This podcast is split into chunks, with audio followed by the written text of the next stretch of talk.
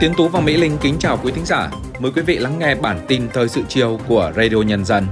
Sau đây là một số thông tin chính có trong bản tin chiều nay, ngày 18 tháng 1. Quốc hội thông qua dự thảo luật đất đai sửa đổi. Thủ tướng Phạm Minh Chính gặp và làm việc với nhiều lãnh đạo cấp cao trên thế giới. Giá xăng dầu tiếp tục tăng mạnh. Liên Hợp Quốc kêu gọi cộng đồng quốc tế tăng cường hỗ trợ tài chính tại Sudan. Sau đây là nội dung chi tiết. Sáng nay 18 tháng 1, dưới sự chủ trì của Chủ tịch Quốc hội Vương Đình Huệ, kỳ họp bất thường lần thứ 5 Quốc hội khóa 15 bước vào phiên bế mạc, biểu quyết thông qua dự thảo luật đất đai sửa đổi. Với 477 đại biểu tham gia biểu quyết, 432 đại biểu đã tán thành thông qua dự luật với tỷ lệ 87,63%, 20 đại biểu bỏ phiếu không tán thành chiếm 4,06%, 25 đại biểu không biểu quyết chiếm 5,07%. Dự thảo luật đất đai sửa đổi được thông qua, quy định Ủy ban nhân dân cấp tỉnh có trách nhiệm trình Hội đồng nhân dân cấp tỉnh quy định điều chỉnh, sửa đổi, bổ sung bảng giá đất để công bố và áp dụng từ ngày 1 tháng 1 của năm tiếp theo hoặc điều chỉnh sửa đổi bổ sung trong năm. Chính phủ quy định chi tiết để bảo đảm bảng giá đất sẽ được cập nhật phù hợp với thực tế, hoàn thành xây dựng cơ sở dữ liệu số và hệ thống thông tin quốc gia về đất đai để trực tiếp phục vụ cho công tác quản lý và sử dụng đất đai. Luật đất đai sửa đổi sẽ có hiệu lực từ ngày 1 tháng 1 năm 2025.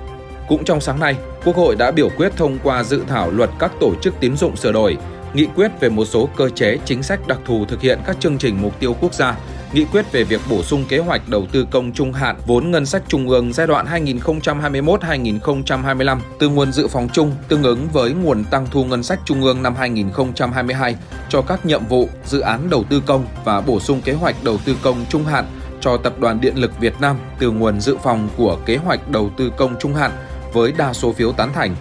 Sau đó, Chủ tịch Quốc hội Vương Đình Huệ phát biểu bế mạc kỳ họp bất thường lần thứ 5 Quốc hội khóa 15. Chiều ngày 17 tháng 1 theo giờ địa phương tại Davos, Thụy Sĩ, nhân dịp tham dự hội nghị thường niên lần thứ 54 của Diễn đàn Kinh tế Thế giới 2024, Thủ tướng Phạm Minh Chính đã có các cuộc gặp với Thủ tướng Campuchia Hun Manet, Thủ tướng Slovakia Robert Fico cùng nhiều lãnh đạo cấp cao khác. Tại cuộc gặp Thủ tướng Campuchia Hun Manet, hai thủ tướng nhất trí về việc giải quyết các khu vực thuộc 16% đường biên giới chưa hoàn thành phân giới cắm mốc sẽ tiếp tục được thúc đẩy. Hai bên cũng mong muốn kết nối giao thông giữa hai nước sẽ được tăng cường, trong đó có kết nối đường cao tốc, đặc biệt là kết nối Phnom Penh với thành phố Hồ Chí Minh. Tại cuộc gặp Thủ tướng Slovakia Robert Fico, hai bên nhất trí sẽ phối hợp chặt chẽ để bảo đảm thành công của các chuyến thăm cấp cao, tăng cường quan hệ hợp tác trong các lĩnh vực trên tinh thần phát huy các thế mạnh để bổ sung hỗ trợ cho nhau và giúp nhau khắc phục những hạn chế, tăng cường hợp tác giáo dục, trao đổi sinh viên giữa hai nước. Thủ tướng Phạm Minh Chính cũng đã có các cuộc gặp với các nhà lãnh đạo cấp cao khác, bao gồm Chủ tịch Hội đồng Quản trị Liên minh Toàn cầu về vaccine và tiêm chủng, Tổng Giám đốc Tổ chức Sở hữu trí tuệ thế giới, Tổng Giám đốc Tổ chức Y tế Thế giới, Tổng Giám đốc Tổ chức Lao động Quốc tế, cao ủy phụ trách cơ sở hạ tầng năng lượng và số hóa của Ủy ban Liên minh châu Âu. Chuyện này, Thủ tướng Phạm Minh Chính và phu nhân cùng đoàn đại biểu cấp cao Việt Nam đã kết thúc tốt đẹp chuyến công tác tham dự hội nghị WEF Davos 2024, rời Davos lên đường thăm chính thức Hungary. Chuyển sang các tin tức đáng chú ý khác. Trong kỳ điều chỉnh hôm nay, giá xăng dầu trong nước tiếp tục tăng. Xăng E5 RON 92 tăng thêm 377 đồng một lít, lên mức 21.400 đồng một lít, xăng RON 95 tăng lên 550 đồng một lít, lên mức 22.500 đồng một lít, dầu diesel tăng 487 đồng một lít, lên mức 20.100 đồng một lít, dầu hỏa tăng 205 đồng một lít, dầu ma rút giảm 307 đồng một kg. Bộ Công Thương Việt Nam vừa yêu cầu Tập đoàn Điện lực Việt Nam EVN nghiên cứu xây dựng cơ chế giá điện hai thành phần, gồm giá công suất và giá điện năng để áp dụng cho khách hàng sử dụng điện. EVN cũng được yêu cầu tổ chức truyền thông và lấy ý kiến rộng rãi về lộ trình áp dụng giá bán điện theo đề xuất, đồng thời nghiên cứu đánh giá tác động đối với các nhóm khách hàng và việc thực hiện giá bán lẻ điện bình quân khi áp dụng. Sau giai đoạn tính toán đối chứng, gửi về Bộ Công Thương để nghiên cứu trình Thủ tướng Chính phủ xem xét quy định. Bộ Giao thông Vận tải thống nhất nội dung đề án định hướng trong đầu tư vận hành khai thác hệ thống giao thông thông minh trên đường bộ cao tốc theo đề xuất của Cục Đường bộ triển khai đầu tư hệ thống thu phí không dừng trên các tuyến cao tốc đã và đang đầu tư ở giai đoạn đầu theo hình thức thu không dừng, không có barrier đầu vào, bảo đảm phù hợp điều kiện và đồng bộ trên toàn bộ hệ thống cao tốc tại Việt Nam. Bên cạnh đó, Bộ Giao thông Vận tải cũng đang lấy ý kiến góp ý về quy định xe đưa đón học sinh phải có hệ thống còi báo động, âm thanh khẩn cấp để cảnh báo khi có học sinh bị bỏ quên trên xe trong thời gian không quá 15 phút. Ngoài ra, xe chở học sinh phải được thống nhất một màu vàng đậm phủ bên ngoài thân xe. Mặt trước và cạnh hai bên xe phía trên cửa sổ phải có biển báo nhận biết và số thứ tự xe cùng với hệ thống lối thoát hiểm để bảo đảm an toàn trong tình huống khẩn cấp. Kể từ ngày 17 tháng 1, ba ngân hàng quốc doanh Agribank, Vietinbank và BIDV tiếp tục đưa lãi suất huy động về mức thấp chưa từng có. Hiện lãi suất Vietcombank thấp nhất trong nhóm Big Four. Theo đó, BIDV và Vietinbank đã giảm lãi suất kỳ hạn 1 đến 2 tháng từ 2,2% một năm về 1,9% một năm, tương ứng với mức giảm 0,3%. Còn ngân hàng Agribank lãi suất huy động kỳ hạn từ 1 tháng đến dưới 3 tháng chỉ còn 1,8% một năm. Sáng nay ngày 18 tháng 1 tiếp tục phiên tòa xét xử sơ thẩm công khai vụ án hình sự khủng bố nhằm chống chính quyền nhân dân, khủng bố, tổ chức cho người khác xuất cảnh nhập cảnh trái phép, che giấu tội phạm xảy ra tại huyện Chư Quynh, tỉnh Đắk Lắk. Kết thúc phần xét hỏi và tranh luận, Viện Kiểm sát Nhân dân tỉnh Đắk Lắk một lần nữa khẳng định bản cáo trạng truy tố các bị cáo về tội khủng bố nhằm chống chính quyền nhân dân, khủng bố, tổ chức cho người khác xuất cảnh nhập cảnh trái phép, che giấu tội phạm là hoàn toàn có căn cứ, đúng người, đúng tội, đúng quy định của pháp luật.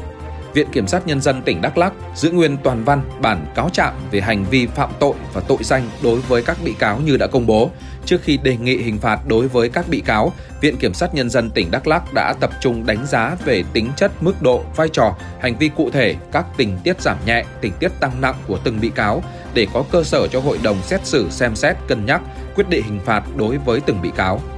Công an thành phố Hà Nội vừa cảnh báo về một người đàn ông ở Hà Nội mất 15,3 tỷ đồng vì bị lừa cài ứng dụng dịch vụ công giả mạo. Thủ đoạn của những đối tượng này là tạo ra những ứng dụng có giao diện giống với ứng dụng cổng dịch vụ công, dẫn dắt người dân cài đặt, cho phép đối tượng truy cập vào thiết bị để hoạt động truy cập dữ liệu, chiếm quyền điều khiển điện thoại, từ đó lấy các mật khẩu đăng nhập tài khoản ngân hàng và mã OTP, giao dịch, thực hiện các lệnh chuyển tiền, chiếm đoạt tài sản.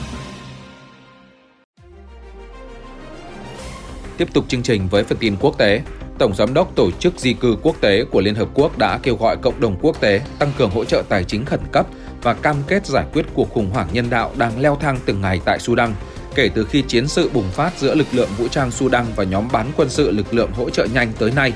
Khoảng 6 triệu người đã bị mất nhà cửa tại Sudan và hơn 1,7 triệu thường dân phải rời bỏ đất nước để đi lánh nạn ở một số quốc gia trong khu vực, trong đó có Nam Sudan, Chad, Ethiopia, Ai Cập, Cộng hòa Trung Phi và Libya. Tổ chức di cư quốc tế cho tới nay đã hỗ trợ hơn một triệu người ở Sudan và các nước láng giềng bằng tiền mặt, tạo điều kiện vận chuyển an toàn, cung cấp hỗ trợ y tế, an ninh và nước sinh hoạt.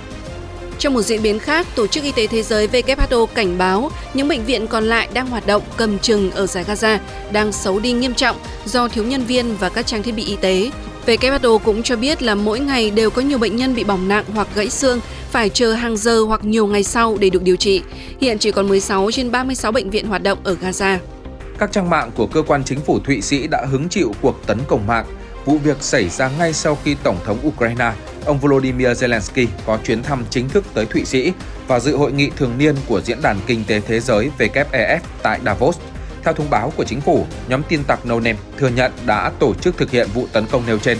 Ông Donald Trump bị dọa trục xuất khỏi phiên tòa dân sự ở Manhattan ngày 17 tháng 1 sau khi ông liên tục phất lờ lời cảnh báo yêu cầu giữ im lặng của thẩm phán. Yêu cầu giữ im lặng được thẩm phán đưa ra đối với ông Trump trong lúc nhà văn John Caron làm chứng rằng ông đã hủy hoại danh tiếng của bà sau khi nữ văn sĩ cáo buộc cựu Tổng thống Trump lạm dụng tình dục. Thẩm phán Lewis Kaplan nói với cựu Tổng thống rằng quyền có mặt tại phiên tòa của ông sẽ bị thu hồi nếu ông tiếp tục gây rối.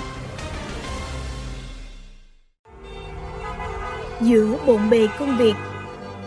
Giữa những áp lực của cuộc sống Đôi khi chúng ta bỏ lỡ những dòng thông tin hữu ích trong ngày Hãy để Radio Nhân dân giúp bạn tiếp cận với những thông tin để mỗi phút chúng ta không bỏ qua bất cứ một thông tin quý giá nào. Bật Radio Nhân dân vào mỗi buổi sáng và chiều trên các nền tảng số hiện đại nhất để cập nhật những tin tức chính xác và hữu ích. Radio, Radio Nhân, dân đồng, đồng hành cùng bạn, dù bạn ở đâu.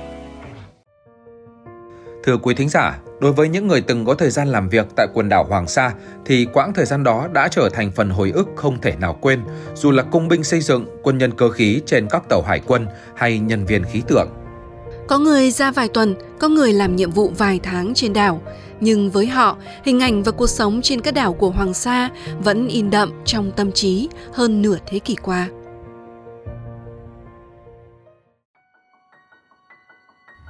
Nhà trưng bày Hoàng Sa là địa chỉ quen thuộc và có ý nghĩa đặc biệt với ông Trương Văn Quảng, bởi đó là nơi ông được sống lại ký ức tuổi 20 của mình. Trong giai đoạn 1959-1973, ông là quân nhân cơ khí trên chiến hạm HQ 400,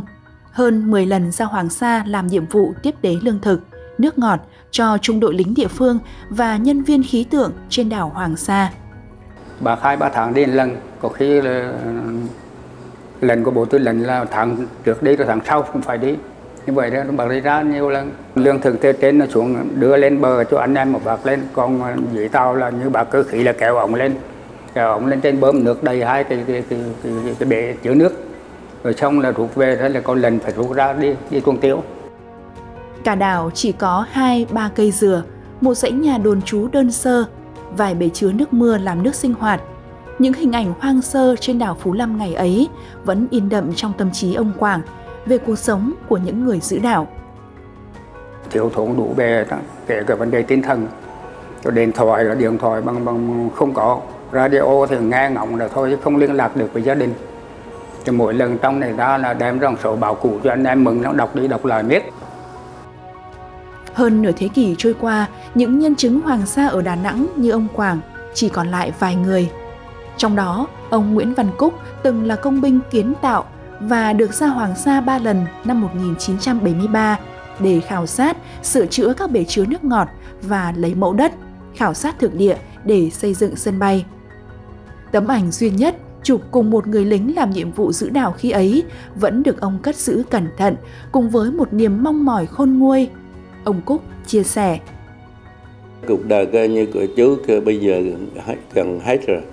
chú kỳ mong rằng mà coi như đất nước lái được rồi sớm á, để chú được đi ra lại lần cuối cùng để chú nhìn cái kỷ niệm của của ngày tuổi trẻ khi lên đảo Hoàng Sa.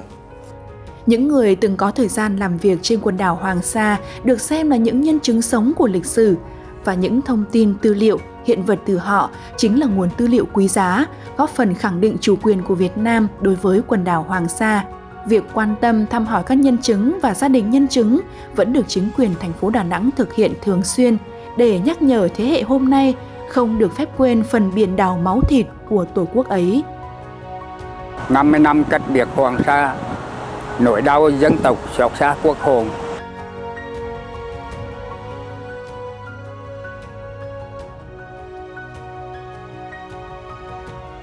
Ghi nhận vừa rồi đã khép lại bản tin thời sự chiều nay của Radio Nhân dân. Xin kính chào tạm biệt và hẹn gặp lại quý thính giả trong các bản tin tiếp theo.